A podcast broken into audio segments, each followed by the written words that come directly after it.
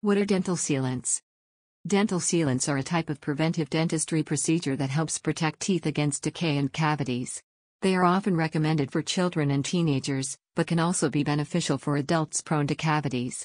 Dental sealants are thin plastic coverings applied to the biting surfaces of the back teeth, which have deep grooves and fissures that are difficult to clean.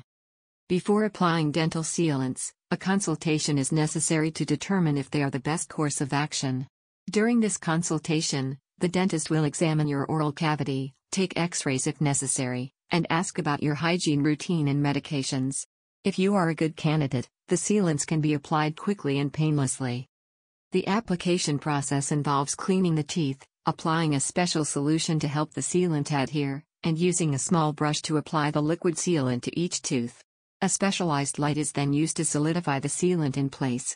The benefits of dental sealants include prevention of dental decay, cost effectiveness, long lasting durability, non invasiveness, and painlessness.